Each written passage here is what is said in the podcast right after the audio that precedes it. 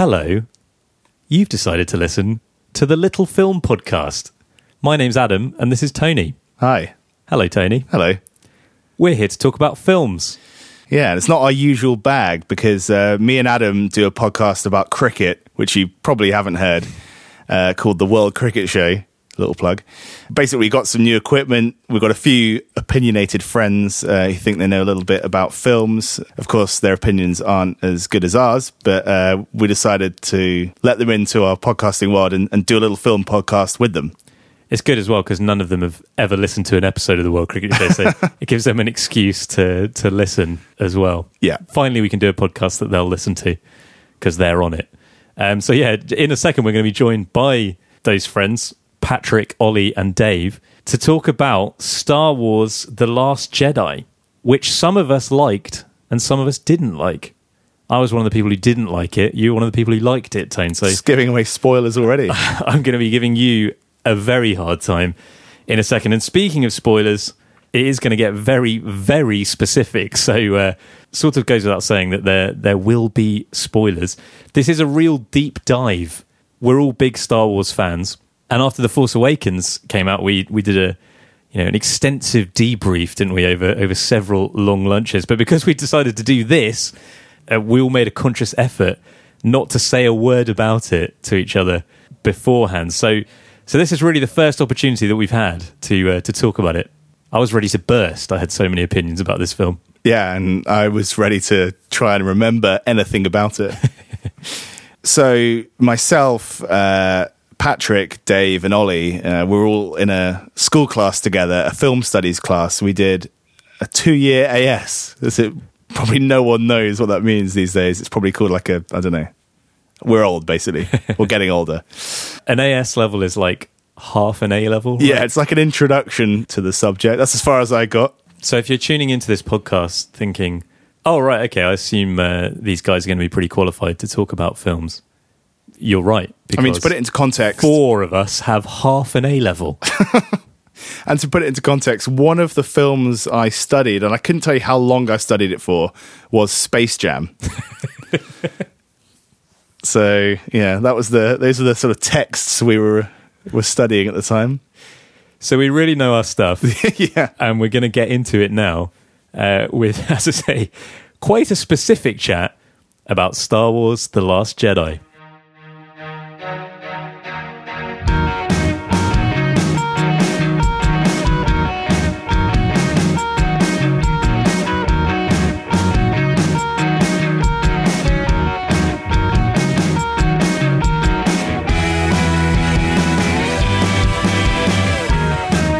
Well, hi everyone. Good to see you all here. Hi, Adam. Thanks. I do want to say thanks. Let's start just by going around. You could all maybe introduce yourselves and give us a sense of what your credentials are in the world of film. Let's start with you, Tony. uh, I'm Tony Kerr. Uh, I did a two year AS in film studies. Got an A. Gone off film since. I'm really glad we've got you here then. Yeah.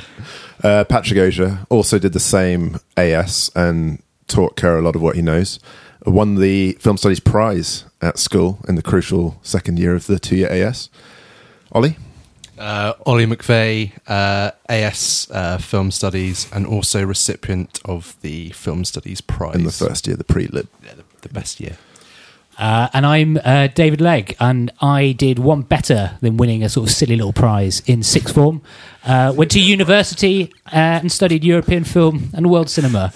Got a BA honours degree. So So- somebody's just stolen the mic at a wedding. It's like sort of trying to get your get your answer away. So no prize. yeah, the, the, the Yeah, and I'm and I'm Adam, and I I didn't do AS film I studies. enjoy films. I, I like films. I uh, I did real subjects for A level. So um, we are here to talk about Star Wars. I think Star Wars Episode Eight, The Last Jedi. This is very much hot off the press, isn't it? Uh, we, we can exclusively reveal some of the details of this movie. Should we stay at the top? There's going to be spoilers. Massive spoilers. a fair few spoilers. I imagine most people will have seen this by now. They've had plenty of opportunity to watch it. If they haven't seen it by now, they deserve the spoilers, or they don't watch Star Wars. Yeah. I think that's in a way we've done everyone a favour because we've delayed our what will be the sort of definitive response to the film Yeah. globally Yeah. a lot of people have a chance to see it. So well done us. Yet another thing to congratulate ourselves for. yeah, before we've done anything. Uh, so first things first, we're going to go round the room again uh, and and give your mark out of ten for the movie. So let's start with you, Tone. Seven. Two out of ten. Wow. for me. Uh, it's a massive three out of ten. And it's a six from me, Adam. It's like countdown. yeah, another vowel. Um, Two from the top. and I'm going to give it a three out of ten as well. So there's a spread of scores there, isn't there? There's a couple of people who like the movie a lot more than the rest of us. So Tony, why don't you start off by telling us what you liked about this terrible movie? Well, I feel a bit under pressure now, but actually, having said all that, the first thing that struck me was something I really hated. Okay. and it, and it probably resulted in at least one, maybe no, at least one mark being knocked off. It would have been an eight without it, mm. and that was the humour. Because the, I genuinely thought when I walked in the film, sat down, it was late night in Jersey, the island of Jersey. The cinema was, I think they showed it about 10 times in the day. So there's only five people in the cinema. I was on my own. I bought my ticket online. There was no one. It was quite late on a Sunday night. There was no one at the counter, so I just walked in. It said screen three on my phone. Sat down in screen three, and I genuinely thought I'd walked into the wrong film. I thought it was a spoof. So why you're giving us so much detail. Yeah. I bought I bought caramel popcorn. They also had chocolate popcorn, but I thought caramel popcorn would be more. And this is how I buy film tickets. Yeah, I went for a, a piss. I'd already gone to the toilet earlier that day, so Hang on. Sorry, you were late. No, I wasn't late. No, I'm just saying that I was there in time. I watched all the preamble, but there was only a few other people in the cinema, and I hadn't. I wasn't sure I'd even sat at the right screen. And I, I, I sat down uh, in the cinema, and, and yeah, I genuinely thought I might have walked into the wrong movie. I thought they might be showing a spoof, and the, the actual movie is on a different screen because that fir- the opening sequence, that first gag, which was quite drawn out as well. The I'm holding for General, what's yeah. his name? Hello, hello. Yeah, I'm holding for General Hux. that that whole gag the it just was just so jarring and it just it was horrible and it was awkward and it was a terrible joke and it would have been a terrible joke in most films let alone Star Wars and it just got the whole thing off on the wrong note for me See, so what I was going to say is the other person in the room who kind of liked it, it was a six out of 10, not an eight out of 10, is actually that it was quite funny. So even though the jokes were completely out of place in a Star Wars film, for any other normal blockbuster, it was actually quite funny. It was just incredibly out of place. I think I think there's another point there though, which is that people want to love Star Wars, and so certainly the cinema I saw it in, it wasn't full, but it also wasn't completely empty. But people, any uh, possible laugh in it, they're kind of encouraging it along. So you do get a lot of sort of like, Sympathy laughs. yeah, sympathy laughs. But that it's funny, like watching anything when people are laughing, it does make something seem funnier. I think that as a gag, as you, I'm kind of with tone on this one that it it's pretty schoolboy sort of. I don't know, But it's Uh, also just, I think it speaks to a bigger issue, which is one of my main problems with the film, is that it just kind of, it didn't feel like it belonged in that universe. And a, a lot of stuff in this film, it's like, it, it may have worked in a different context, but doesn't make any sense in Star Wars that someone would make a joke like that, that he's holding the phone It also means General that, Hux, and it kind of like one of the crucial elements of the plot was that they were going to run out of fuel. It's like when has fuel ever been mentioned in Star Wars before? It just I don't know. There were so many aspects of it that I thought this just it really like It also- it- broke the spell a bit for me because it just doesn't feel like the universe that we've known up until now. it also isn't coherent because you have a character like Snoke who there's no humor there really. It's just and they're trying to be sort of serious and Palpatine and the old ones. He's not really being comic, uh, so it doesn't fit when you've got this kind of that sort of humor, which they kept going back to as well with these like throwing the lightsaber behind. That was, I think, probably like the next, well, one of the other ones like that. There were so many little bits where they'd or bits with Chewbacca and Luke where- throwing the lightsaber. Yeah, You mean? Yeah. yeah. Did you not think that the, uh, a lot of the humor as well was just quite recycled? Like I thought I'd had a lot of the gags before in The Force Awakens, uh, particularly the uh, the bit where um, uh, Kylo Ren loses it in while he's in the AT Walker.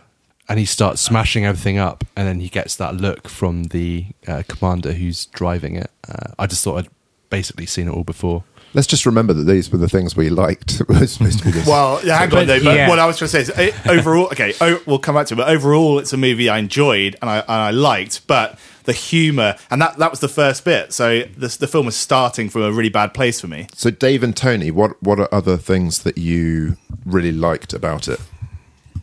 So I thought for look really pained. I am. I am really pained to say good things about it. I yeah, but I thought as like an action blockbuster film, like any of the other ones that come out, like Jurassic World or Transformers, which is really at the bottom of the pile, or any of those sorts of films, like the action spectacle was actually really impressive.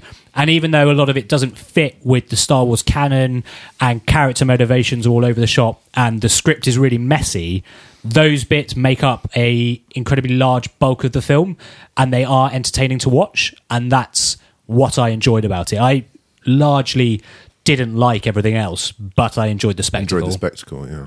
Yeah, I agree with that because you know you- you- Star Wars. It's obviously well one of, if not the most lucrative franchise entertainment franchises on the planet. You know, you've got the best in the business in lighting, sound, everything else, cinematography, and it's uh, yeah, there are scenes there that were were brilliant and would be in amongst the best scenes in any of the Star Wars films. I think the uh, the scene where no spoilers, Snoke is We're killed doing spoilers. that whole scene was absolutely brilliant. I thought, uh, like visually brilliant. I thought Snoke was fantastic visually to look at, and I thought that whole that whole scene was really just was just a, a really good scene at the heart of the whole thing. Yeah, I hated that scene. I, I didn't think Snoke. I didn't think Snoke was designed well. I thought he was also like a kind of that. Like Palpatine was always pantomime, but he was quite good value pantomime, and he had like a good. His his voice was quite good, and um, we knew things about him. This is this is the this is the crux of what I disliked about it is that everything was sort of surface deep. You're talking about the spectacle of it, but lots of that spectacle was to do with things blowing up where there was no plot to back it up. It was like the woman with purple hair saying, um, "Oh, by the way, we're actually going to that planet." It's like, well, why not mention that? Or like Snoke. I mean, let's let's talk about Snoke for a minute, which I would have thought we'd agree is one of the worst names for anything ever. We don't. Ah, We, okay. hold on, sorry, we, we don't know anything about Yeah. him, and we now he's now dead. So there's no intrigue whatsoever. If they now say, "Oh yeah, by the way, he was the original," we don't care. Like he, he was a complete non-event. Yeah, the I Emperor agree. had an entire like series of films dedicated to what, like what, how he became who he is. I, uh, for me, the the killing of Snoke was one of the most disappointing parts of the film. It, he probably was, I'd say, the most interesting character in the film up until that point. Uh, not that we knew a lot about him, but I was wanting to know more about him. I was wanting to know where he stood in the like level of power between Vader and Palpatine. Um, you know, where's he come from? Where Like- was he during yeah, the where- Empire? Yeah, exactly, all of Yeah. that. And at that point, I was like, oh, I can't wait to learn more about him. But nope, he's going to kill He's him He's killed by a cheap trick, which Yeah. also, like my favorite moment in the film, perhaps my favorite moment, which is the silent explosion, which I thought was stunning, and I saw it on a very good screen in London. There's that moment when um, the Laura Dern character flies, you know, goes into light speed. It, this is a sort of geeky complaint, but both that and the thing of remotely turning on a lightsaber are quite problematic. It's like, why didn't we ever do that before? You could easily destroy a Death Star by um, going into light speed. And equally, when Vader's lightsaber is strapped to his thigh, it'd be quite useful to turn it on, s- slice through his legs. It's a, like those are like two of the most beautifully shot moments of the film. But you're right; they both completely undermine loads of things about Star Wars. And aren't there loads of other moments like that as well? There are a lot, but I think one of the, the central things to whether you should, how seriously you can, or I don't know how harsh you should be on this film, though, is the fact that when you, if you compare it to all other Star Wars films, we're we're, we're just not viewing it in the same light. Like I they're, agree- they're they're all full of plot holes. I agree, but the point is, is that that's why I say it's a geeky complaint. But even with a world like that, where there are crazy things and things which don't quite make sense, there still needs to be some sort of consistency. And in this, when you get rid of all the rules, and so one of the things which irritated me most in the film was this thing of we'll chat across the galaxy. And I think there was someone commenting on this in one of the reviews saying that it's basically we put that in because it's like for the sort of WhatsApp or like FaceTime generation. But there was one moment when Rey says like, "I'll put a shirt on," to Kylo Ren. It's just like what if you had that in a quiz? What that line from? Someone would say crap romantic comedy, not like a conversation with a guy who's supposed to be like the next Darth Vader. that the whole Kylo Ren character in it in in it for me again was a real disappointment. Like he just felt like a whingy teenager the whole film who just threw a strop all the time. He had no idea what he was doing. He was killing this person, killing that person, smashing up this, smashing up that. Just no real direction for me from him. And he had promise as well. That's the thing. We can all agree that because we all enjoyed Force Make it sound Awakens. like a like a uh, you know like an attacking midfielder. Just didn't have any purpose. Well, you know, it's all pace and the other, power. the other but- thing about him, like arguably the best bits with Kylo Ren in The Force Awakens are, are when he has the mask on. Yeah, I like agree. he's fantastic with the mask on. The voice is amazing, really sinister. But pretty much the whole of the Last Jedi, the mask's gone. Someone pointed out as well that like Vader, it took um, up until the end of Return of the Jedi for the to be a flicker where Luke says, "I can sense some good in him." From about twenty minutes or so into Force Awakens, they're like, "Oh, he's conflicted." So from that moment, you're like, "Okay, well, he's not that scary. He might actually switch," Yeah. which I think is a bit problematic. And so this is another problem for me from looking at it as like a Star Wars fan rather than just like a one-off film is that the films have always been about the light and the dark side, good versus evil. And in this film it's about someone who's a lighter shade of grey and a darker shade of grey. Yeah. With like him and Rey having their sort of face off. And it doesn't really quite work for me in mm. terms of everything else that's going on in the film, where it's very black and white. There's a group of good guys trying to be killed by a group of bad guys who are shooting unarmed people and stuff like that. And then you've got these two characters are supposed to be like the heart of the film, who are just a bit sort of mopey teenagers. It's a bit like if it's for the FaceTiming Wha- each other. Yeah, if it's for the WhatsApp FaceTime generation, it's also like the Twilight generation. Yeah, It's a Yeah, lot of teen true. angst. Yeah, yeah. We're really aging ourselves here. Just on the point of uh, the duration of, if you like, or the suspense as to whether the baddie might have some good in them. I mean, there, there were so many dangers with this film, though, as to whether it would just be The Empire Strikes Back all over again, or the the whole uh, direction of the the tri- if it's another you know, another trilogy, it's it's all kind of going down the same stuff. So that would be almost a repeat. And I'm you're probably right. that It's less interesting, less suspenseful this way, but at least it was different. Did you not? Did Did you watch it? I mean, Force Awakens. I think I possibly gave a lower score than some of you, but I really enjoyed it. But it was quite funny in that how similar the plot is to A New Hope. But this one was, I think, quite embarrassingly similar to Return of the Jedi, and you actually have the training of a Jedi. This is the point, though. It's it if it was done really well, that's one thing, but it's not done as well as the original. So she goes to see Luke and get trained, and he says, "I'll give you three lessons." So he, one of them is like, "The Force is everywhere." Another one's like, "Oh, look at these rocks" or something, and then he forgets to give her the third. And then the scene in the cave where it's like, "Oh, face your fears." This one's got that mirror scene, which did, gave me absolutely nothing. Compared to the one with Luke cutting off, you know, the head of Vader, and it's himself, and it was quite well done. And then the scene you just talked about really liking it's just the throne room scene from return of the jedi but you've got snoke who we know nothing about rather than the emperor and you've got Rey and the teenage guy rather than luke and vader. It's it's almost identical. And and one of the things Do you think that the would film be the title of episode nine? Rey and the teenage. one, no, sorry, sorry. I was just going to say one, one last thing is that one one of the um, one of the things I found that genuinely, and you can sense this from Mark Hamill's interviews, is that they're sometimes embarrassed about some of the content in it. Like Mark Hamill at times looked uncomfortable in it. Benicio del Toro should be uncomfortable in it, but like there's a scene where Rey. Where he turns to Rey and says, "Join me, and together we will rule." And she actually says, and it's like kind of breaking the fourth wall. What, what do you call it? Yeah. Breaking the fourth wall. Where she says, like, don't do this. But I was thinking, like, don't do this. It's identical to what happened in, in the old one. But then, but then with this, with the Force Awakens and the the Last Jedi, it is, uh, you know, everyone knows it's a kind of a reset of the the whole thing, isn't it, for a new generation, if you like. It's not been made necessarily. Well, it has hasn't been made entirely for the benefit of existing Star Wars fans. That's true. Uh, and yet it's not a reboot. It's not like doing the story again. So I think Force Awakens had a better balance of like Yeah. new and nods to old, I and, and much did the preferred Force nostalgia, Awakens, yeah. did the nostalgia thing quite well. I, uh, I, I didn't also- mind it in Force Awakens, the fact that it was more or less the same as A New Hope. I hmm. thought there was just kind of echoes and it was like an, an homage. Hmm. And I quite enjoyed it. But in this one, it was a bit like, well, okay, we've done that now, so maybe we could have something new. And as you say, there are a lot of very striking similarities to Return of the Jedi. The other thing that I really liked about The Force Awakens was it felt like a really nicely packaged, contained piece of entertainment.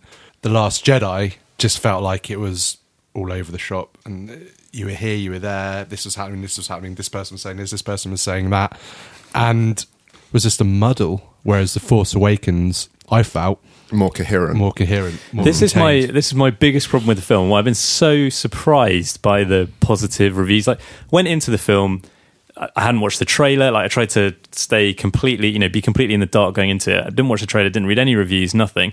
And I came out of it assuming that the reviews would have all been terrible, but they're actually Yeah, me too. overwhelmingly I was quite positive, like really glowing reviews. And I found that so strange because you would expect it to be kind of the other way around that like Star Wars fans might have forgiven some of the weaknesses of it because you know oh well it's still Star Wars and it's still got a lightsaber duel and it's still got you know all the the kind of that world that we love to watch but uh, why I was so surprised is because the I thought the movie as a movie just didn't work at all. The pace was shockingly bad, so uneven. Like that whole bit on Oh, we- Las we need to talk about that. essentially, But, um, just made no sense at all. Yeah. The pace was terrible. The plot made no sense. Uh, the characters were annoying. The characters who were so likable in Force Awakens, like Finn, was really annoying in this one. And it, I just, I just thought it was a really badly made movie that was only saved in part by the fact that it was Star Wars. while, while you're talking about the characters uh, generally, that was up there with my biggest annoyance with the film was that I just didn't like anyone in it really. They ruined some of the ones which had so much Yeah. promise. Like um, Poe, who could have been intriguing, becomes entirely one dimensional. And it- they point that out. They say, oh, you just blow stuff up. But with Han Solo or someone like that in the original ones, there are levels and you get flickers of other aspects to him.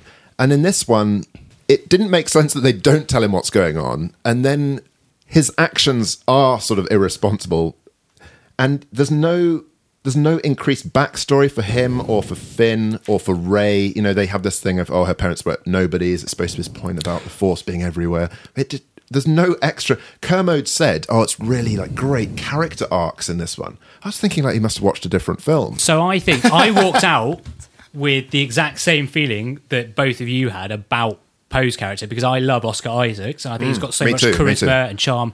And in the first film, he was brilliant.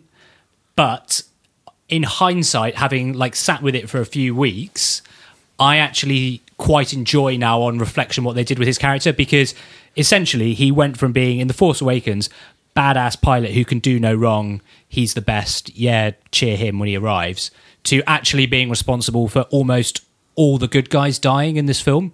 So at the beginning, it's his actions which get everyone killed, who are the bombers and the fighters. Later on, it's because he wants to go and do a rogue mission that all the escaping ships get blown up because Benicio del Toro leaks that. And so it's actually quite an interesting character arc for him overall, in that he's trying to be this badass character who saves the day, and actually, he just completely ruins everything. Yeah, that's- and it'll be interesting to see where they start the next film with him. It's a shame that this whole film he just tread he tread water in some respects, and also you didn't get to see all of him. But perhaps in the next film, you'll get to see a really interesting development.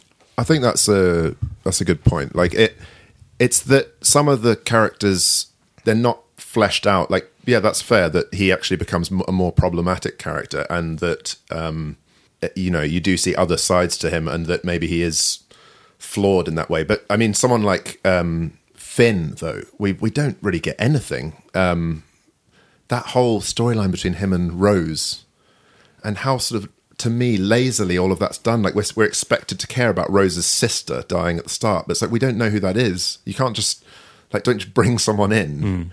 Like it's such a big the star wars universe people talk about star wars universe it's such a huge landscape and yet rather than fleshing out characters they've already got they bring in a whole load of new ones like what was the point of the laura Dern purple haired character? Like, what did she add?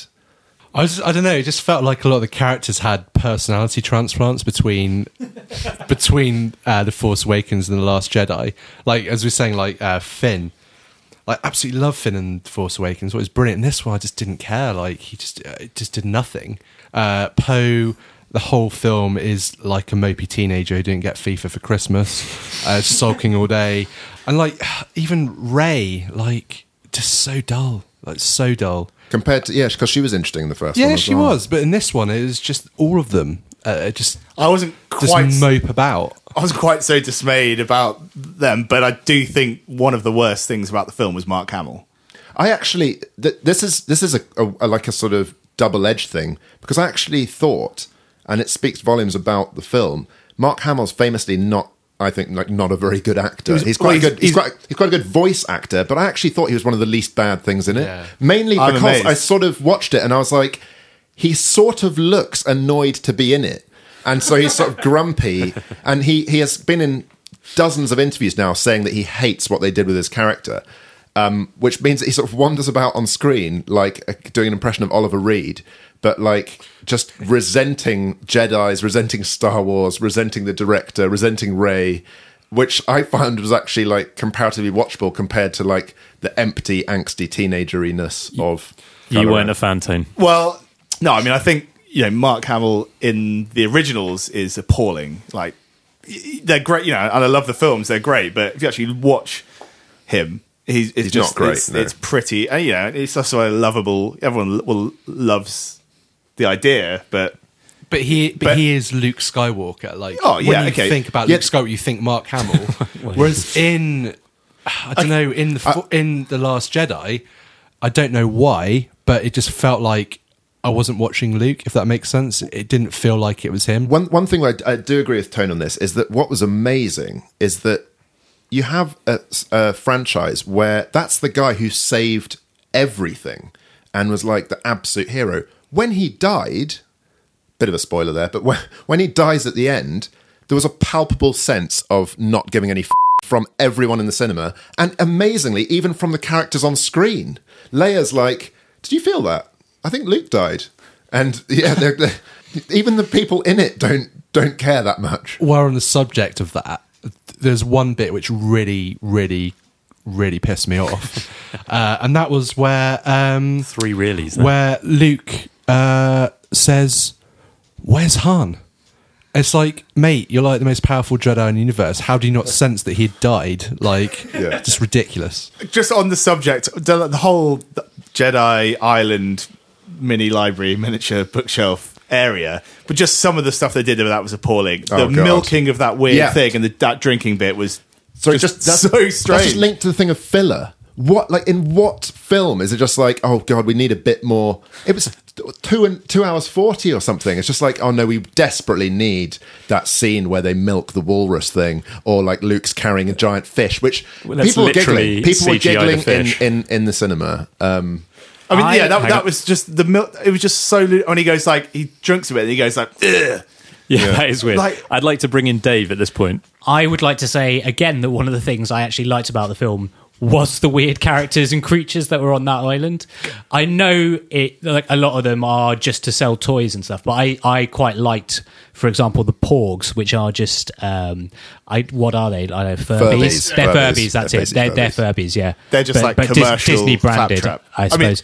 and the caretakers as well. I quite like. I didn't mind them. I Mr. really Toad liked in them. Wind of the Willows. They were I really like the caretakers. They are, for me, they like typify Star Wars in a way. Like those sort of characters of like being, and they they they, they weren't ridiculous. They were quite amusing and quite They and that's gentle. That But humour worked. I yeah, thought. that was That really good. but But that, feel- that, that fitted in with they the didn't entire. feel like Star Wars characters. Yeah, they didn't. they were like for Jawas, kind I- of I like. thought they were yeah. alright. Can Yeah. I, I, I didn't mind that, but you, you've got what you had in They're the better than Ewoks. what's what's worrying is that in ones which were thirty years ago or more, you had um, characters who just pop up who are like that, who'd be like kind of a bit of a laugh, but who you know that little thing which sits with Jabba that kind of goes.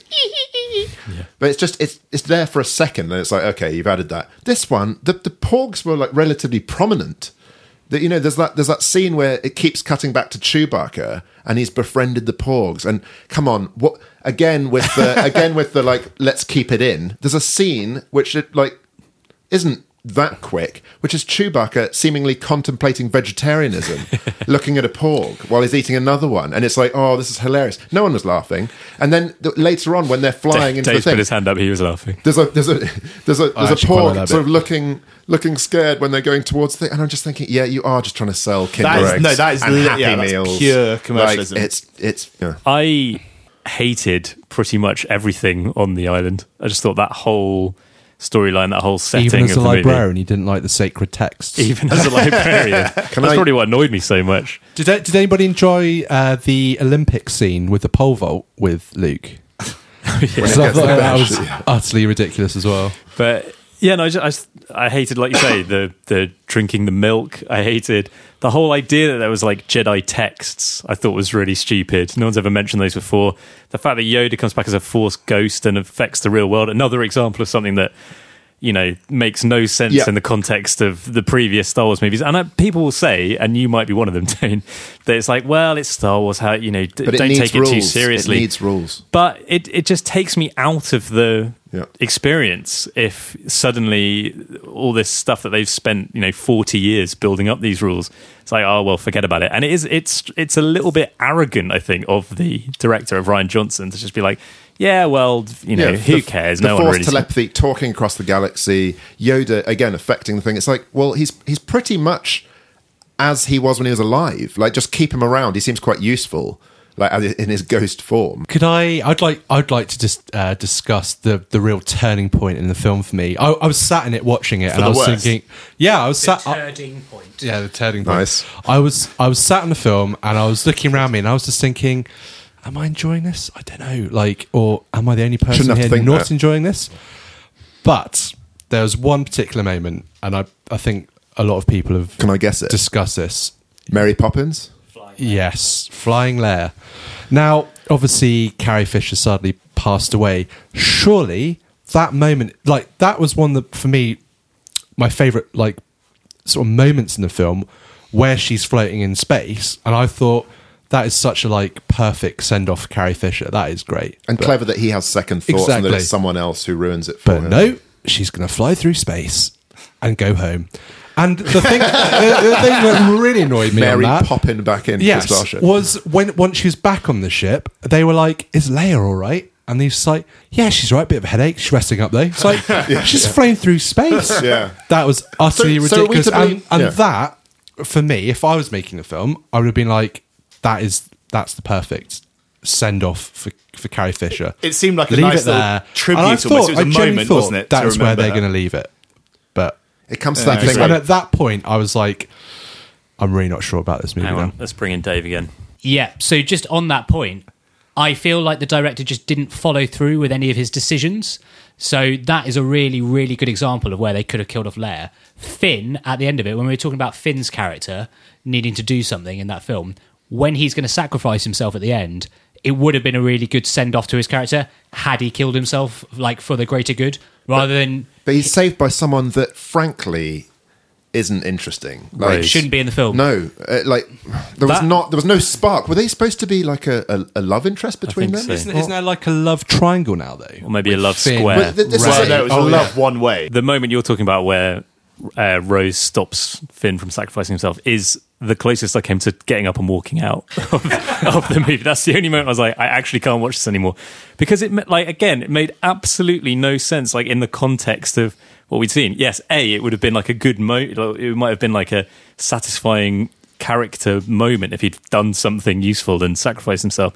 But also, she is then like, well, you know, he's like, why did you do that? And she's like, well, you know, we've got to look out, look out for each other, and it's all about Yeah. love and protect each other. we don't kill other. our enemies. We save our we friends. save our friends. It's like, oh, so you're saving your friends by preventing this guy from stopping them, stopping the First Order blowing open the wall that will let them get in and slaughter everybody, which is effectively what they do. Like, because he can't blow it up, they destroy the base. yeah, it's like, this is not a heroic moment. It's like a really weird moment in the film. That again, I just thought this this movie doesn't work. There, there was another moment. Uh, I think it was very much towards the end, which nearly had me screaming at the screen. uh, was uh, when uh, Poe and Rey meet uh, meet each other, and she goes, "Hi, I'm Rey," and he goes, "I know you are," and like he might as well just winked at her at that point. Like it was so obvious that they're setting up this like love narrative between those two, and I, I, You just don't like love, do you? Bitter. I don't want love in a Star Wars film. I don't think.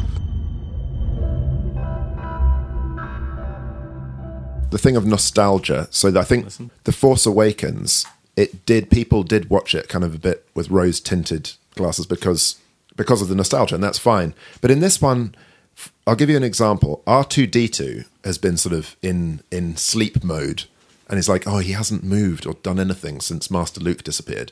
Luke pops up. R two D two wakes up and sort of goes. Luke says to him, "Nothing you say, R2, will change my mind." And R2's like, "Oh no," and plays the video of Leia from the original. And Luke, Mark Hamill, again, I feel like it's breaking the fourth wall. Goes, "That's a cheap trick." I was watching it. I was like, "Yeah, it is a cheap trick." Because what you've done is you've shown a clip from a film people loved because this one's not very good, and they're like, "Remember that? Like, remember that? You really liked that." And it's just, and that's it. And R2D2 is pointless in the film. Chewbacca's pointless in the film. C3PO is so pointless in the film that in the old ones, he was annoying, but he did stuff. He could speak, he's like, I can speak 16,000 languages. Also, in this one, as soon as he starts speaking, the other characters go, oh, shut up. Just, what's the point of you? I do think they've got a difficult task on their hands though, because essentially what they've tried to do is spin about a thousand plates, isn't it? And they've they've they're trying to keep all as much many of the old cast and characters in there as possible, introduce a whole new range. And I do think, as you've said about a lot of the characters, it, it does mean that things get a bit jumbled and there's no real, yeah, no no one gets fleshed out in the way perhaps they should do. Okay, if, if- you didn't if- have like Luke, you know, Chewie, I agree with that, but that that, stuff. that then works in favor of supporting the point that then, if that is a problem, you've got so many threads. Don't have a milk, a walrus being milked, and also don't have.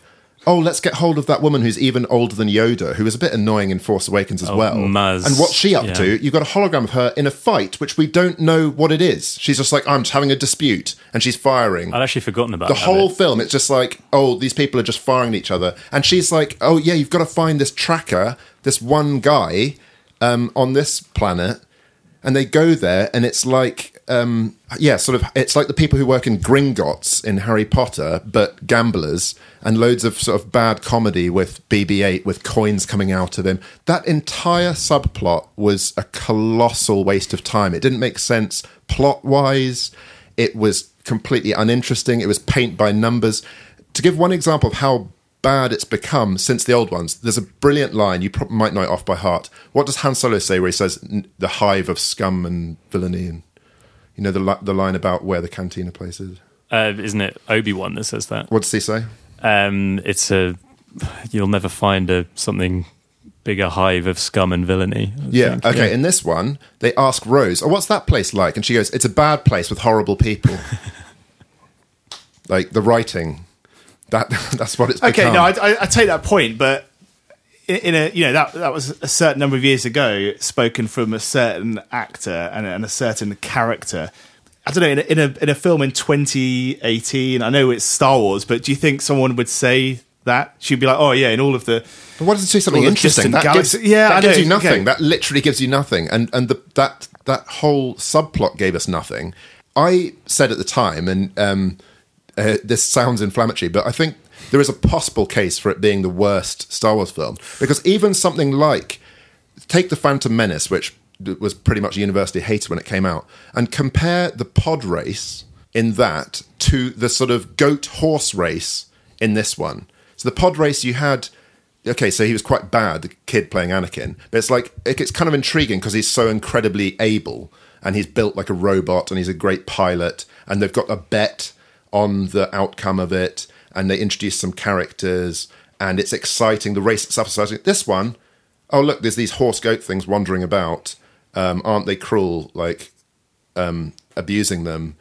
They get they jump on the back of them, run about, and then one of them says, "Oh, we've really like it's it it's it's been worth it that we've smashed up this place." And then they take the saddle off. and goes, "No, now it's worth it." It's oh my god, no interest. Can I can I pose an important question? How far through the podcast are we currently? We've done 45 minutes. Do you reckon the weapons have finished charging yet? That's good. That was a- another thing that really irritated me throughout the movie was that so many plot points were like dependent on things that were just ludicrous, like the fact that the weapons weren't charging. I mean, I know that that's like a thing in the New Hope as well. Is there's lots of shots of the Death Star charging, but not to the extent of like. Hmm. Yeah, whole big sections of the plot hmm. depending on the fact that they need like an extra 15 minutes to charge the weapon. This is what I mean about the pacing and stuff. Like a, a massive plank of the of the narrative is that they're chasing this rebel or resistance cruiser, um, but they can't get near enough.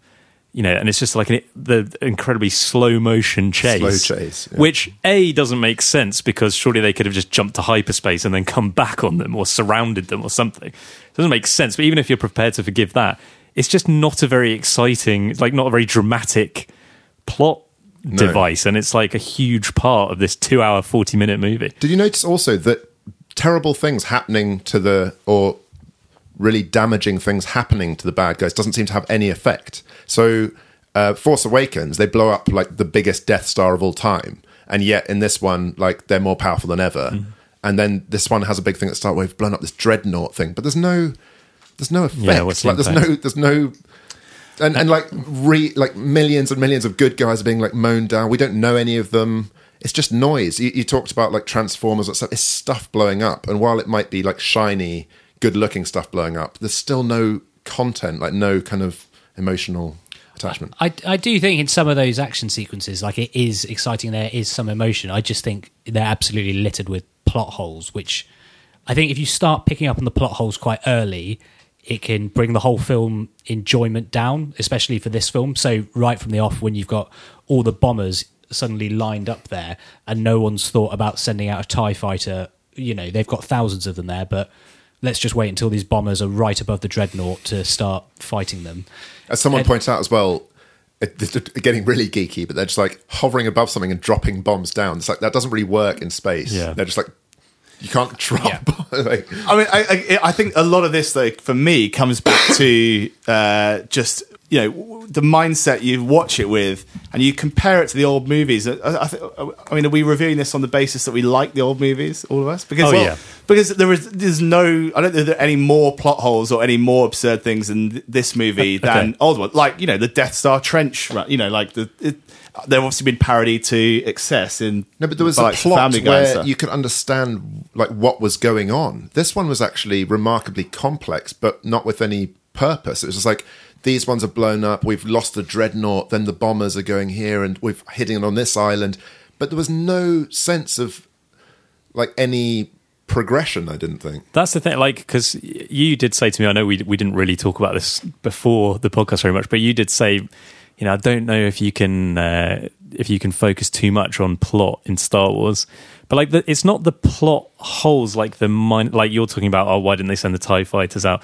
Like things like that, I'm prepared to forgive, and there are loads of them in the Force Awakens, which I really like, and there are loads of them, as you say, in the original trilogy.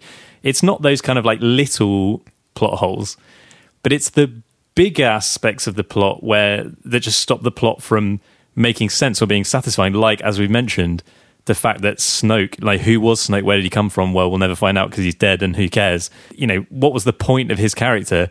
Uh, and I think this comes back to the fact that I was reading after watching the movie that um, Lawrence Kasdan, who wrote Empire Strikes Back, I think, and also The Force Awakens, or at least co-wrote it, um, did write a story treatment, like a plot outline for this one.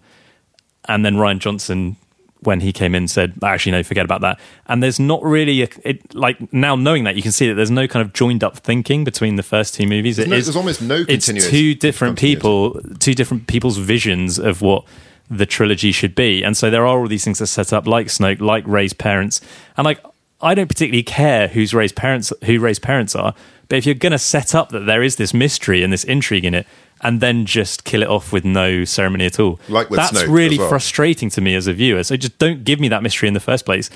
And yeah, it's the fact that there are two different people doing it that, that means it doesn't work. Well, Rian Johnson has actually said that when he uh, got handed the script, and and started again from fresh. That he agreed with Disney that he would just be making a completely brand new film. He didn't have to pay attention to anything that had come before, and apparently. J.J. Abrams picking it up next is starting again from fresh with what Rian Johnson has done, which in some ways is a great idea. But in other ways, if you're making a trilogy of films and they're an epic trilogy and it's to do with Star Wars, you should have right at the beginning what the ultimate character and story hmm. arcs are going to be. And then the directors have to work within that. Like, it will be the same in all the other cinematic universes. It seems bizarre that in this one, they're like, well, we're going to make one film and then completely tear that up when we do the second one. And then what's J.J. Abrams going to do? Like come back in the third one and go like, ah, no, Rey's parents actually are like Kenobi's. Like, Yeah, and, and that goes back to like Ollie criticizing the the romantic comedy aspect of it, and we're saying the humor doesn't work on the whole. We can all agree that most of it doesn't work, even if there are one or two. But then it seems problematic that it doesn't even really know what it is then, because it's somewhere between a reboot and a, a sequel.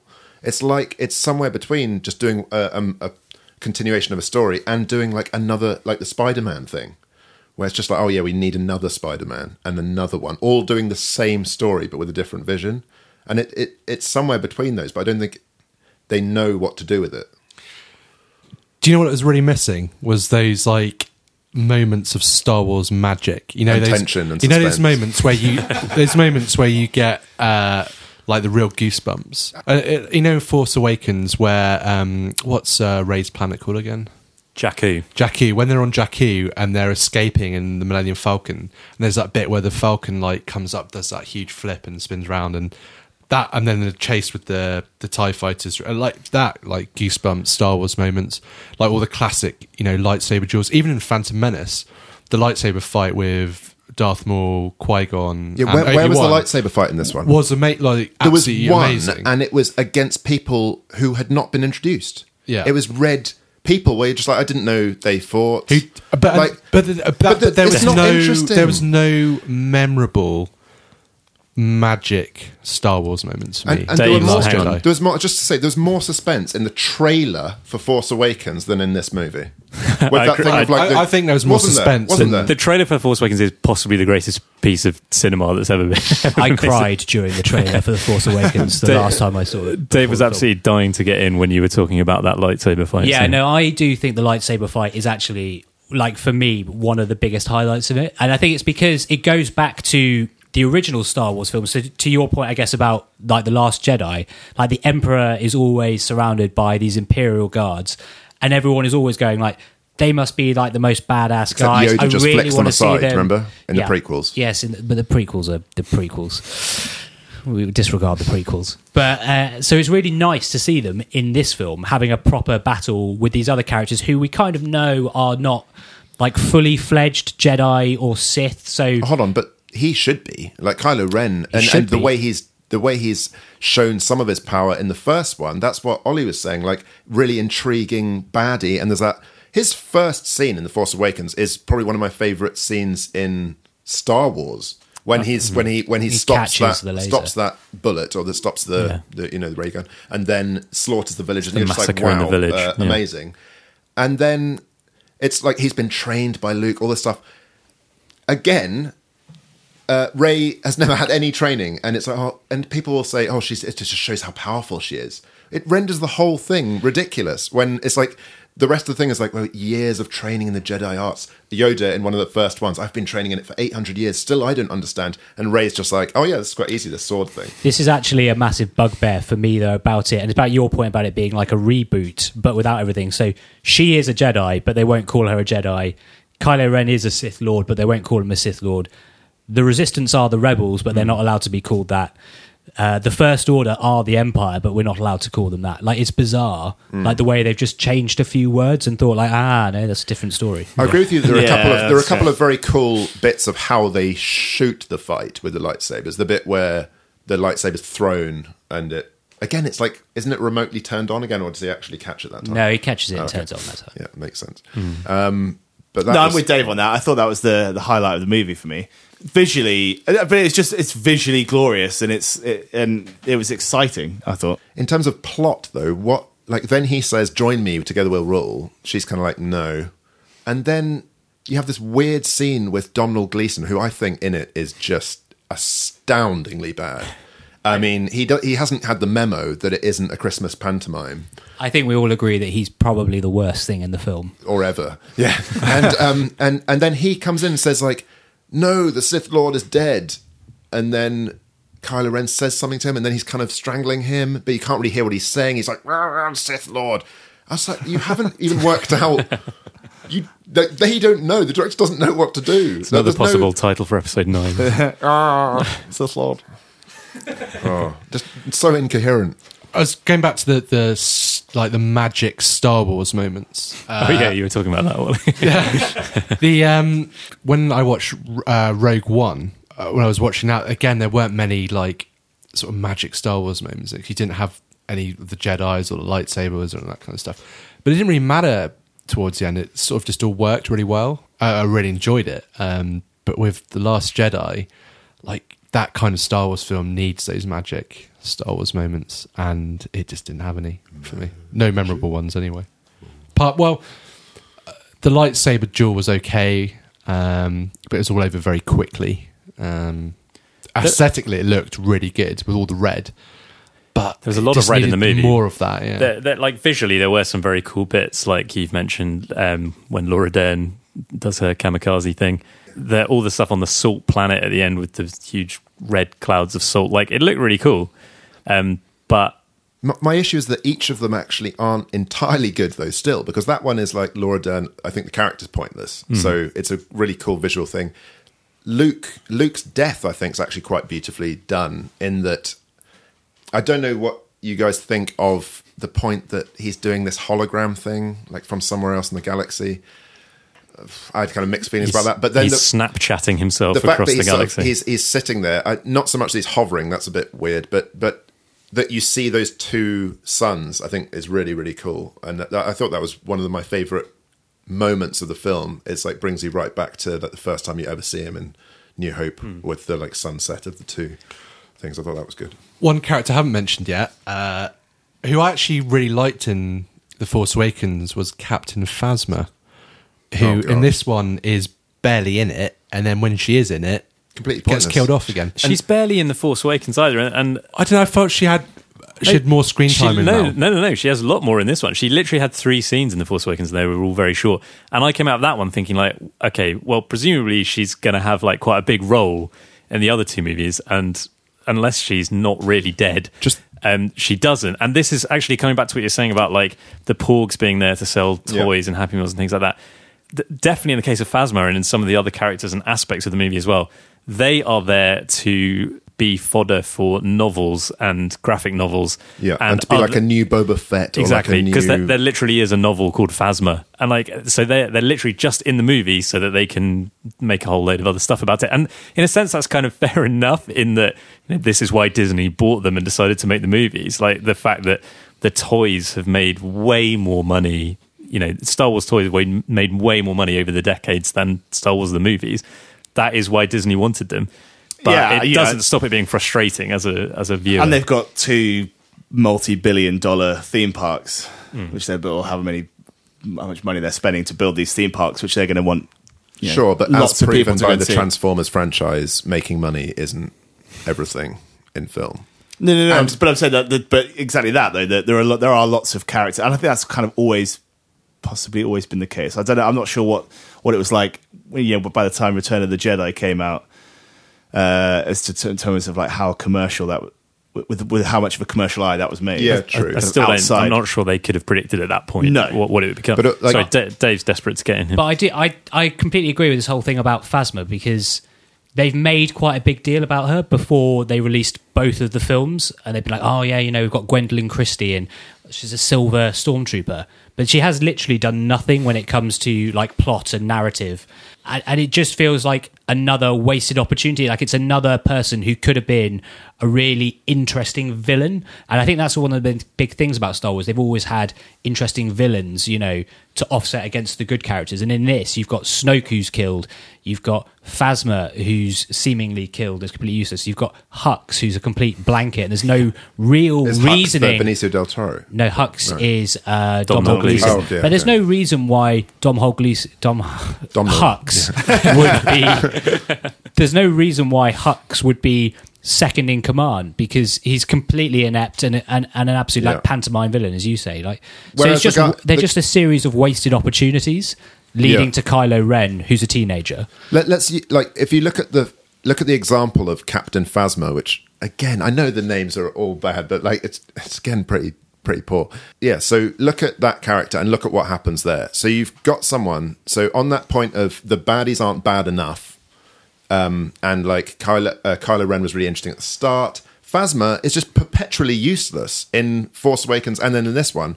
She ends up being defeated by a janitor, which is what Finn was. He was a stormtrooper janitor.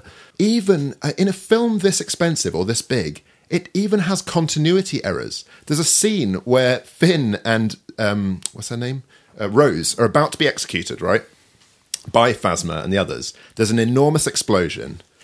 Everyone dies. All of like the stormtroopers around, except Finn and Rose, who are just like kneeling there, and they kind of get up. They're like, "Oh, we're okay." And then Phasma comes in from like a a door in the distance, and you're just like, "That doesn't even. You haven't even got that right." Just void of any interest. There's that thing where part of her mask comes off, and you're like, "Oh, it's yeah." I mean, we know it's Brienne of Tarth, but she's like, "You were always a scum." It's like that- it paper deep. There's gestures towards things which could have been interesting, but there's absolutely no depth into to to that character. It's again just filler. It's a whole film of filler. Tone, you look like you've got something to say. Uh, no, I was just going to move it on, really. Towards the Chinese takeaway portion of the yeah, evening. yeah. What's our order? uh, no, I mean, yeah, I think this, I'm sort of getting knocked. I might knock off half a point after this. I knew this would happen. I knew it would because happen. I'm, I'm being Because you didn't feel like think about assault. it carefully No, enough think at the it's- but- time. Well, but that's part. You know, that's a bit harsh. I think. uh, what What do you think of that? The the big, you know, the salt pan battle. Well, for me, I'd lost interest by then. Plot wise, I didn't think it was interesting. The visual of it, again, it's pretty. It's like, it's, oh, it's red when they go over the white sand. But aside from that, and the crystal critters wandering about, I thought visually, actually, the, the, the crystal critters were, were quite straight. They didn't look very good. No. didn't look very. No, I think the whole thing just felt like a scene too far. By that point, Yeah. the film Yeah. felt like it should have ended. yeah. just after that bit, I do like the bit with uh, when um, Rey lifts all the rocks um, Yeah. so that they can escape the um, whatever they're in the First baddies. order. Yeah, I, I, I enjoyed that bit. It was like, but again, the, to go from being you know like having no real Jedi experience to being able to do that just seemed a little bit Th- yeah, unbelievable. But the actual moment itself was good. that was the best moment of the film actually for me in terms of just being like no in terms of being like narratively satisfying where something that they set up earlier in the movie paid off because during the training thing she says isn't it all just moving rocks around hmm. and that i thought was quite well done but it was like two hours 35 minutes into the film just suddenly thinking of something. D- doesn't Luke at the end give something to Leia, like when he's a hologram, that like bracelet thing? So he's a hologram that can give stuff, like that can hmm. affect material matter, right? Oh, What did you what do you what do you think of that bit where he brushes his shoulder? Oh there, there was like a gag Yeah. you mean A yeah. gag of like how powerful I am. But Yeah. it's like you're, yeah. And is Luke and Luke's not historically funny, is he either? He's not No, Yeah, like you They- mentioned He's that- got wittier. over the Mark years. Hamill hates. th- you mentioned that they did Mark with it. Hamill doesn't like what they did with his character Or in this the movie. film. Hasn't, And- hasn't he backtracked though on that? Well, It was this is uh, I- I- well, do you know what? that's presumably there's because Disney have. Yeah, but there's, yeah, well, do you know what it is? Yeah. It's Andy Murray at the start of his career going, I play for Scotland, I'm really Scottish, and the entirety of Britain being like, and all his advisors, like, you don't want to do that. And ever since then, he's just like, and he has pr- presumably changed a bit as well, but it's a terrible, terrible idea. So Mark Hamill has been thoroughly told off for there's many interviews, including one where he says, um, and then says something like, "Oh, uh, this isn't being filmed, is it?" Where he says, "It doesn't have to be good; it just has to make money." I thought that you were going to say that Andy Murray had told him off. you know what it is? Andy Murray has been on the phone. Um, yeah, no, he's said, like he, as you say, is now backtracking, but has said that he doesn't like what they did with his character, and you can understand why because he it he just isn't the same character, and like again, like that's fine, but just make a different film. Like if you want to change, if you want to have characters that aren't the same characters from the original trilogy, we'll make a different, like a brand new trilogy in the Star Wars universe, which obviously they're now doing, or don't have Luke Skywalker. in. I don't know. It just like it doesn't work to take this character who you know the the fact that he. Um, that the reason Kylo Ren went bad was because you know he'd sensed that Luke was thinking about killing him. It makes no sense when Luke is the only person who thinks that there's some good in Vader. Like that's such a key There's- part of there's his nothing character. believable there, yeah. And now he's like, oh, there might be some bad in him. I should probably kill him. Like it, it's just not the No. same character, and that's just very annoying. And- Again, hang on, Dave wants to get And, in. and the whole point of The Force Awakens, remember, is that they are trying to find Luke Skywalker to save the day. Yeah, it wasn't worth and it. they eventually find him. They spent a whole film doing it, only for him to, Milk a manatee yeah, and catch a fish. just completely change character, And say, "Don't not go in being that like cave." relatedly interested. No, but I, I slightly disagree with that though, because isn't that the whole point that they tried to find him and then he wasn't interested? That's like, but then surely if he'd been on- interested, you guys would be like, oh yeah, and he's just been hiding on a rock. Why wouldn't he get involved earlier if he was No, no, no. interested? I, well, Well, I no, agree 'cause with that, but it makes no. I don't think it makes much sense that he wouldn't be interested. For Or certainly like, not for as long of the film as it is. It's the whole film It's just like, please teach me. And he's like, no, I just want to. Go pole vaulting. Kermode, in his review of um, episode three, so the last of the prequels, he rants about how it's not plausible. You're not really given a reason why Anakin actually switches. And you aren't. I, I hated that at the time. I was like, okay, so Palpatine just goes, oh, I'll save your wife. And he's like, okay, I'll slaughter all these kids. And it doesn't work at all. Hmm. But compared to this one, that's almost like a lot of reason. This one, Kylo Ren and Luke, and it's just like, I'm just going to kill him in the night because I think he might have been talking to Snoke. None of it works. Like Snoke, Snoke's like, I, I, I set up that whole thing of you FaceTiming each other across the galaxy, but I can't sense that you're like fiddling with my lightsaber next to me.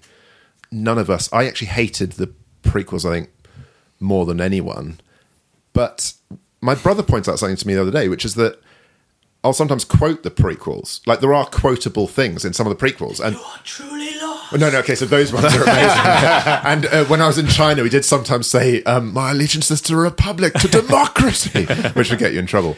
You but, um, brother, Anakin. No, but like, like some of the, some of the, so it's treason then, and all that. I mean, they're ridiculous things, but they're they're quotables.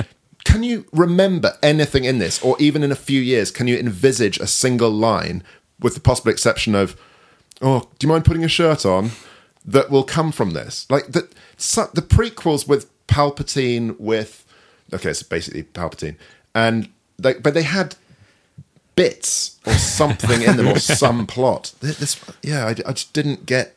Hmm. They, they, they had memorable Star Wars moments. Yeah. Like, obviously, like the pod The racer prequels. scene. Yeah, the pod race scene is the only thing I, I remember But also, favourably Darth Maul- the the Darth. Maul stuff is Palpatine's yeah. progression into the. what are midi chlorians? Yeah, that's bad. that? That's bad.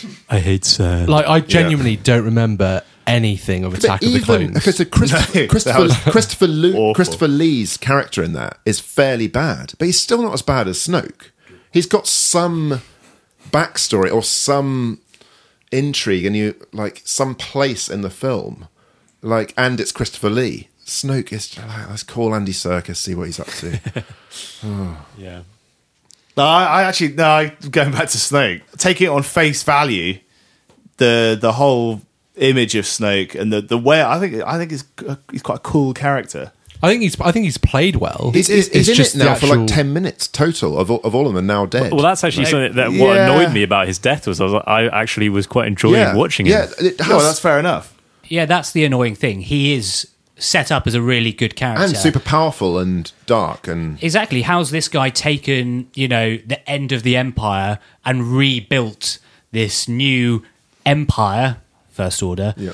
And then they just kill him off. and then he's actually killed, and it's genuinely like a knife through butter. It's like that, that's how soft he ended up being. It's just like, well, he's gone. I spent that whole scene expecting it right at the end for him to be like, ah, no, because I'm so powerful, I can just put myself back together again and find a bigger way to kill me. Someone actually said that to me. They said um, there's a fan theory that that's why he has all the scars. Um, that actually he's he's so powerful he can then he's not actually dead. He's gonna. But imagine if that did happen, and in the next one it's like it's like a sort of Terminator scene where his body parts come together. It's pretty lame. But there's isn't it? also there's That would be absolutely no way that that is what they're thinking. Like that, those kind of fan theories, you can make them make sense, but it's definitely wishful thinking. Like it is just because Rian Johnson They- took over the movie, didn't really like what the direction it was going with Snoke, and thought I could I could do something better. Let's just make it about Kylo Ren. But that, that- that's something to bring in, though. There's like, where do they leave it now? They, they've shown now several times that Rey is basically more powerful than Kylo Ren, who I thought in the whole film was doing like a Frodo Baggins type thing of like either looking like he's going to throw up or cry. Um, and he's like angsty teenage. He's good one minute, he's bad. But it's like he's not that threatening or powerful. Snoke's dead. Where do you go? Who who's interesting? Where Like, do you we don't go? have Han Solo, Chewbacca's on his own, becoming That's- vegetarian. He'll probably move to that island. That's actually one of the things I was going to say is that I think the film really suffered, and there's not necessarily anything they could do about this.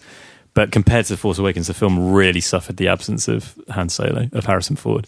Like when you th- like, I enjoyed the Force Awakens so much, and a lot of that is Harrison Ford. Like one of the main reasons I loved the Force Awakens was because of the nostalgia, and I got that from Harrison Ford in the way that I didn't really from Mark Hamill. Partly because I agree with you, his performance wasn't sensational, um, and the fact that they changed his character so much. I definitely got that nostalgia kick from Han Solo, and he's also it made it made me realize what a massive part of the original trilogy Han Solo is. Like more so than Luke Skywalker. Like when I was a kid, I would have said, "Oh yeah, it's all about Luke Skywalker," but actually, Han Solo is the kind of heart and the um, the impetus of those movies, like, isn't he? Having rewatched A New Hope not that long ago, it, it's astonishing at the start how like Han Solo they meet Han Solo, he appears, and then they're like, "Oh, you've got to come with us and risk your life to."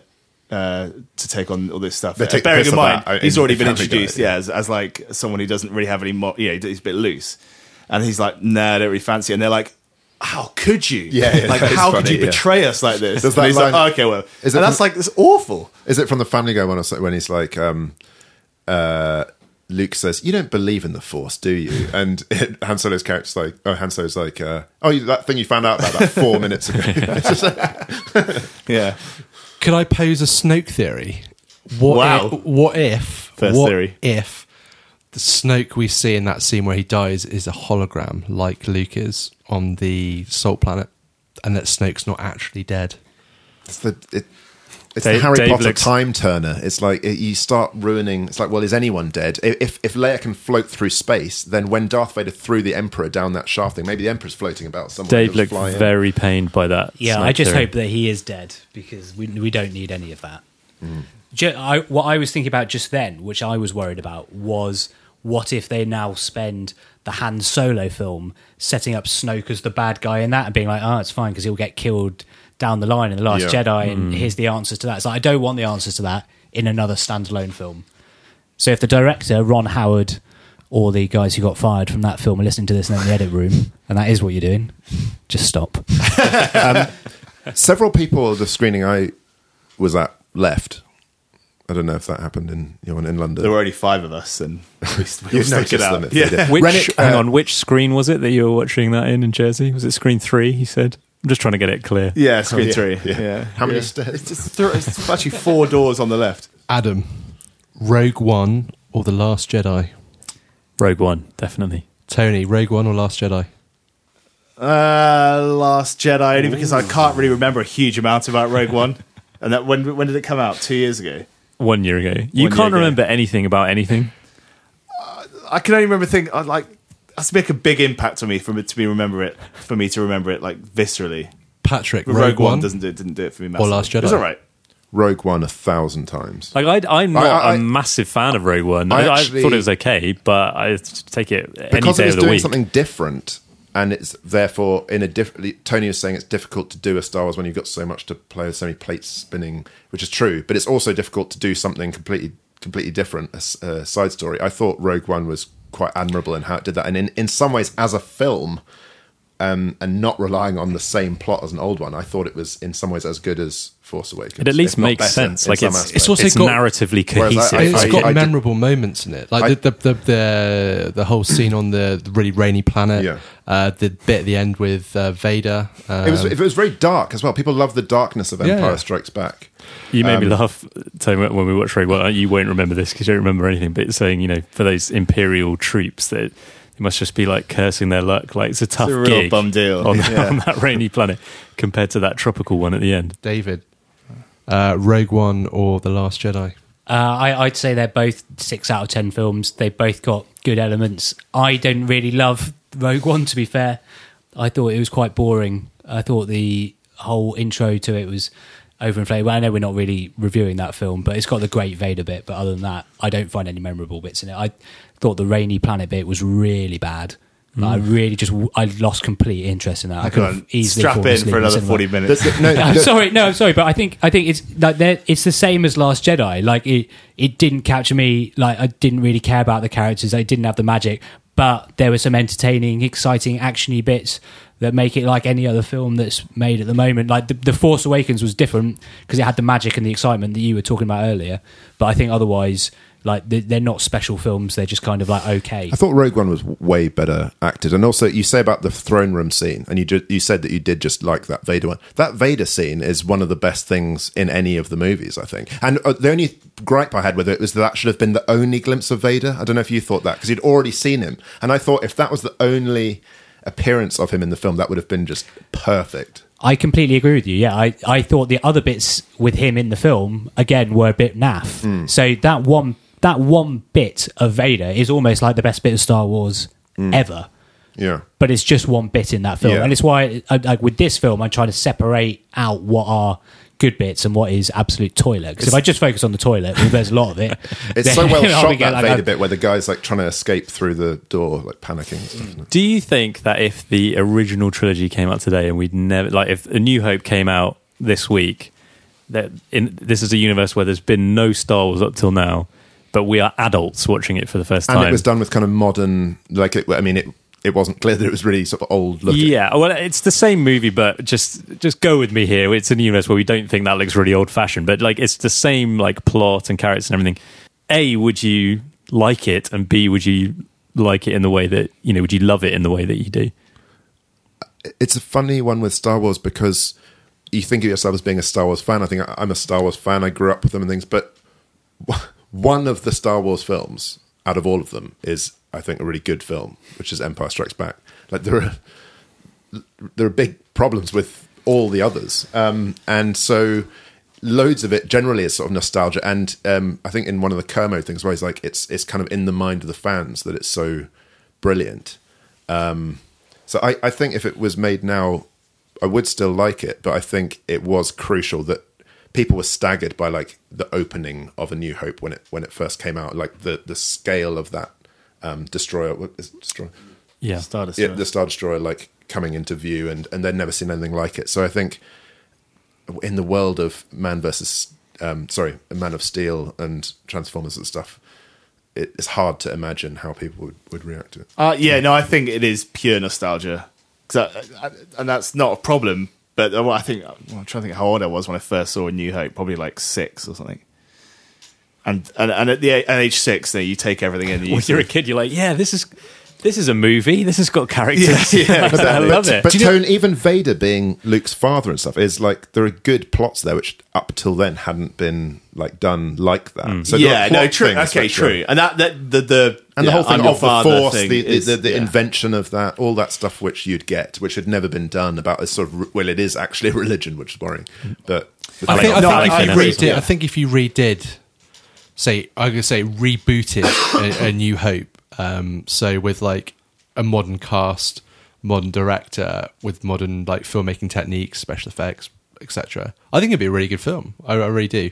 just one observation is that, um, and to like Dave and Tone, is that even you two are like, just in terms of the rating system of this, you've listed like a lot more that you dislike than you like. And so, how can something get more than five if you do that? Well, I was going to say that I have given my review of it as a film, not as a Star Wars film. So I think that as a film, As a film, it's seven. I, I no, I gave it a six. Right. So I gave it a six. So I think as a film, it's a six. Like if it's if Bet you- it more good than bad. Then yeah, that's like your. well, yeah, because Rating. I include everything in the film. So like the cinematography, like It's got a degree. the characters, like like there there there are so mise en scène was superb. film degree. Uh, no, so I think like at the end of the film, I was like, to be fair, although I hated a lot of what was in this film, or I didn't like a lot of what was in this film, overall, I enjoyed like most of my time being in the cinema, and it was the same with Jurassic World. Like I am a huge Jurassic Park fan. As anyone who listens to this a lot will find out. I will, that. um, Jurassic World again for me was like a six out of ten because I know that in general, like there's loads of things I hated in it, but most of the time I was entertained. And a lot of people have problems with that film, and you can completely cut it apart for plot holes.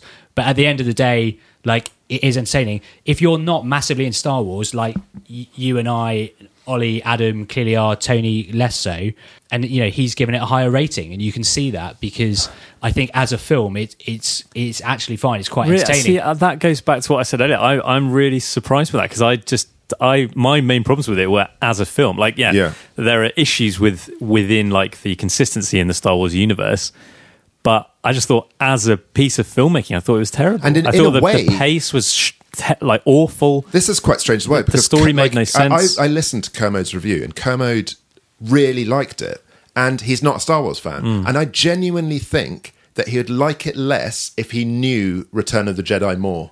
So he's actually liking it more by not thinking of it as a Star Wars film, because no one can watch that and not see that there are entire sections which are just copied, but again, not as good as. They but that's once but that's exactly my point. I think as a Star Wars film, it's not as good as just a film. It's a six out of ten film. See, I'm a massive don't Star Wars with that. fan, but I, uh, my review comes from Sorry, I called that wrong. from both. Uh, yeah, I'm just talking as a film and as a Star Wars film. I was quite entertained. It's probably like seeing my football team win one 0 It was like it was like I, I walked out happy and enjoyed. I was so I enjoyed the 240 minutes. It wasn't a classic. It only happens once a year. Lots of yeah, I think yeah. rating lots of wise, things though- annoyed me, but I, I just would have thought, surely, rating wise, if you think there's, it's maybe we're on a it's different that thing of like, oh, I, I kind of enjoyed it, but like people sort of, it's like saying, oh, I kind of enjoy watching like Friends having that on in the background. Like, like in terms of just the amount that's good and the amount that they've got bad, got wrong. No, I enjoyed I, it. I struggle to see still, but anyway, that's just that's just how Okay, we It's like I- having the Big Bang Theory on while you're. I enjoyed it cooking. more than having friends on in the background. Like I obviously actively watched it, and I was excited to go in there. There's so I- many things you you yeah, no, there's loads about of it. things. No, loads of things I, I didn't like. How at do you get like a four or a five in your in your mind? We are coming towards the end here Well, quite should we each rapidly. no, because I think like- there Yeah. are like a four and a five would be like something that's like really shoddy. There's like, like I thought all this round, shoddy. but like So sloppy. Nah, but the, as we said, and Dave would agree. I think there was some there were some visually stunning bits. Uh, there was, you know, it's a it's a very impressively made thing. So I don't think you can. Just very quickly, that aside level- from the silent explosion and a few of the, like, what were the other visually stunning? Which bits did you think were Well, amazing? just, the battles, and but it, but it's you know it's a it's a film made by people who are very good at that kind of stuff. So the whole the whole thing is visually pretty. It sounds amazing. Yeah, but that's not that's, enough. style over substance. isn't Guys, it? we're really coming towards the end here, uh, the end of, Summering- of the recorder as well as people's patience. So maybe we should just uh, quickly summarize what we think. Have you has your rating moved at all, and and what's what's your overall feeling about this movie after all of this discussion about it? I mean, it, to be fair, it's been about five weeks since I watched it. Four weeks. So- a month so you can't actually remember it. anything about it. Uh, and I'm just trying to think what date it came out on. Trying to do that thing again. Four weeks and two days. No, three days because we had chicken on the Tuesday. No, no, I watched it on the 16th of December. so it's not even quite four weeks. Obviously, a lot's happened in these four weeks Christmas, New Year. I thought we were saying like a one-line No, summary. anyway, At the uh, Boxing Day swim, didn't we? Yeah. And then uh, I was out My- for dinner on the twenty seventh. my slight concern about the whole Star Wars thing at this point, though, is that it's going to get a bit marvelly. Uh, I think by the time the next or the next m- big film comes out, I don't know, would be a bit weary of it. What is the next big film? Next big Star Wars film? Is that this year? Yeah. Yeah, it's like May. This summer? Already? Then fingers crossed we'll get a Captain Phasma one as well. So yeah, as it, so it's, Hux. it's going to become pretty relentless. Hux the early years. How he's bullied at Eton. General Hux, the college years. Um, Patrick, what's your what's your feeling now? Your summary. Keep it brief. Um, I I detested it, and I thought it was even more disappointing than it was bad because of how promising the material in Force Awakens was. I thought the characters that showed some interest lost their interest. I thought it was absolutely full of faff and filler. Um, and there was no suspense. As I said, I think there was more suspense in the trailer of Force Awakens than in this entire movie. I don't think there are any lines that I'll remember apart from ones that irritated me. Um, and I don't see where they can go with it from now. So I feel that even people who are involved with it were embarrassed to be in it, and they should be. And Kermode should be ashamed of himself. Wow. Calling out other critics. Ollie, let's come to you. Um, yeah, my opinion hasn't really changed on it throughout this podcast. Like, it's not the worst film ever made, but it was such a disappointment. Uh, I hated. uh, Actually, no, hated is a strong word. I really disliked Jurassic World, and I kind of felt like the same I did when I came out of that. Like, really excited, and then just came out just utterly disappointed. And I don't know, it just felt like with Force Awakens, it, like, I don't know, felt like it was made by someone who had a real like love and passion, passion for Star Wars and the Star Wars universe. Whereas the Last Jedi, I don't know, just felt like maybe the guy who did it, Rian Johnson, didn't have that same passion or heart from it. But it was like a really good gig opportunity for him to go from making like cool sci-fi indie action films to making a really big Hollywood blockbuster with a lot of history. Dave, I'm going to come to you and I'm going to ask you to summarise without mentioning Jurassic World because we do not have time for another discussion. Okay, that. well, I would Open say overall, uh, the film is nowhere near as bad as the three prequels. It's nowhere near as good as Jurassic Park. um, and I'd say it's probably the joint fifth best Star Wars film. That's going to be your, your review of every movie that we do on this podcast. It's- My challenge to movie makers Unless we everywhere review Jurassic Park. is make a film better than Jurassic Park. If you can do that, I, I don't know. I'll buy you a Chinese. you'll you'll die a happy man. Well, yeah, maybe we should just review Jurassic Park on this next episode. Give the people what they want. Uh, yeah, my opinion hasn't really changed either. Is there any point in doing this? Like we've all just come out with the exact I exact don't know. same Have, opinion. have people? Were Tone said he's knocked off a half. I'd probably knock mark. off half of my. I, well. based on It's got to, Dave. It's got to be close to 90 half minutes of discussion It is well worth a it then. six. Got to be five point five. Uh, but yeah, no, I, I echo what Ollie said. I- It just uh, my overriding feeling is one of immense disappointment because I really loved the Force Awakens in a way that you didn't really, Patrick. Like you, you liked it, but I loved. I've said before, I've never enjoyed a movie more than when I first watched the I Force gave Awakens it a in the cinema. I think at the time I gave it a really good rating, and I Yeah. still do. I, I- think there are problems, but but it's it's the missed opportunity of this one and how yeah how It's not that I think The Force Awakens is the best movie ever made. I just enjoyed it so much because of the nostalgia, because of you know the fact that it wasn't disappointing. You know, for so many reasons. Um, and then I went into this one thinking that it would be something similar, and I was just so disappointed. I really just thought it didn't work and at the, all. And the test of time thing. Can you imagine sitting down to watch this one again in like ten years? Really Whereas don't. the originals, like again, it's nostalgia, but Hmm. like I, I I haven't seen them for ages. I'd be keen to watch them, but We've literally got seconds left here, so I better Yeah, true. wrap part up. of Um, all right, well, it's explicit. Sorry. all right, guys. Well, thanks a lot. Thanks for coming. Thanks, Adam. You're welcome. Yeah, thanks, Adam. I think just finish with it's a pile of. that should be the end.